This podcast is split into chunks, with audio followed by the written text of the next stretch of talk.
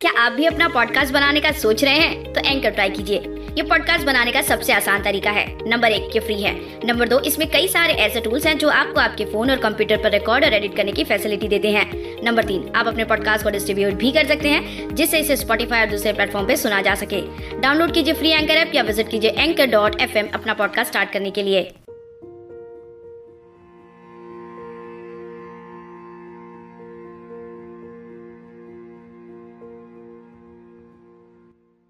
Hello दोस्तों।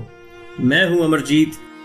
स्वागत करता हूँ आप सभी का हमारे अपने प्यारे से मंच पर, जिसका नाम है शायरी सुकून डॉट कॉम। दोस्तों, पिछले कुछ दिनों से हम आपके लिए एक से बढ़कर एक गज़ल की रिकॉर्डिंग्स को पेश कर रहे हैं। आज भी हम मोइन सर, इनकी लिखी हुई गज़ल को आपके खिदमत में पेश करने जा रहे हैं। दोस्तों आज के इस गज़ल का नाम है, मोहब्बत के बाकी सिर्फ़ फसाने रह गए। ये गज़ल को ऐसे भावना को प्रस्तुत करने हेतु लिखा गया है कि जब हम ज़िंदगी में जो चाहें, वो सब कुछ हासिल कर लेते हैं, लेकिन कुछ तो बाकी रह जाता है। और अगर खासकर वो आपकी मोहब्बत हो तो फिर वो आपके दिल में हमेशा के लिए एक कमी की तरह महसूस होती रहती है, जिसकी कमी किसी दूसरे व्यक्ति से या किसी भी चीज़ से पूरी नहीं हो सकती। ऐसे हालातों में जो जज्बात हमारे भीतर दबे होते हैं तो वो दिल की आवाज़ बन के बाहर निकलते हैं। आज हम उनकी जज्बातों को आपके सामने पेश करने जा रहे हैं। और दोस्तों आज की भी इस गज़ल को शायरी सुकून के होनहार शायर साहब मोइन सर इन्होंने लिखा है। चलिए सुनते हैं आज की खास गज़ल को। तुमने मंजिले तो पाली, मगर फासले रह गए। अंधेरा छा गया, तनहा उजाले रह गए। ये देश तो मशहूर था मोहब्बत के लिए जग में लगता है यहाँ अब सिर्फ़ नफरत फैलाने वाले रह गए। देश के गद्दारों को दिया गया आज सम्मान, मगर हक से अपने महरूम वतन के जयाले रह गए।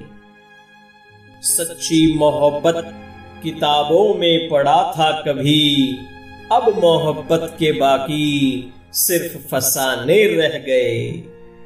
तुम तो कहते हो, दुनिया से मट कर रह गई मुसाफिर।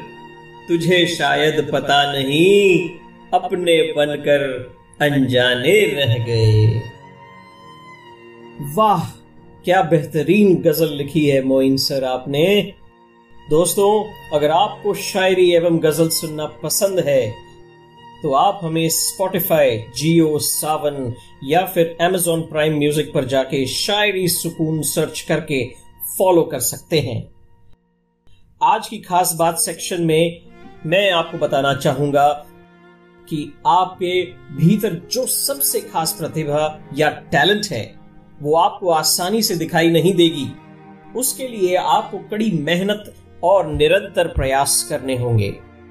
इसलिए अगर आपको लगता है कि किसी चीज़ में आप बहुत माहिर हैं तो आप उस पर काम करते रहिए, क्योंकि याद रखना दोस्तों, महान और अच्छी चीज़ें आसानी से नहीं मिलती।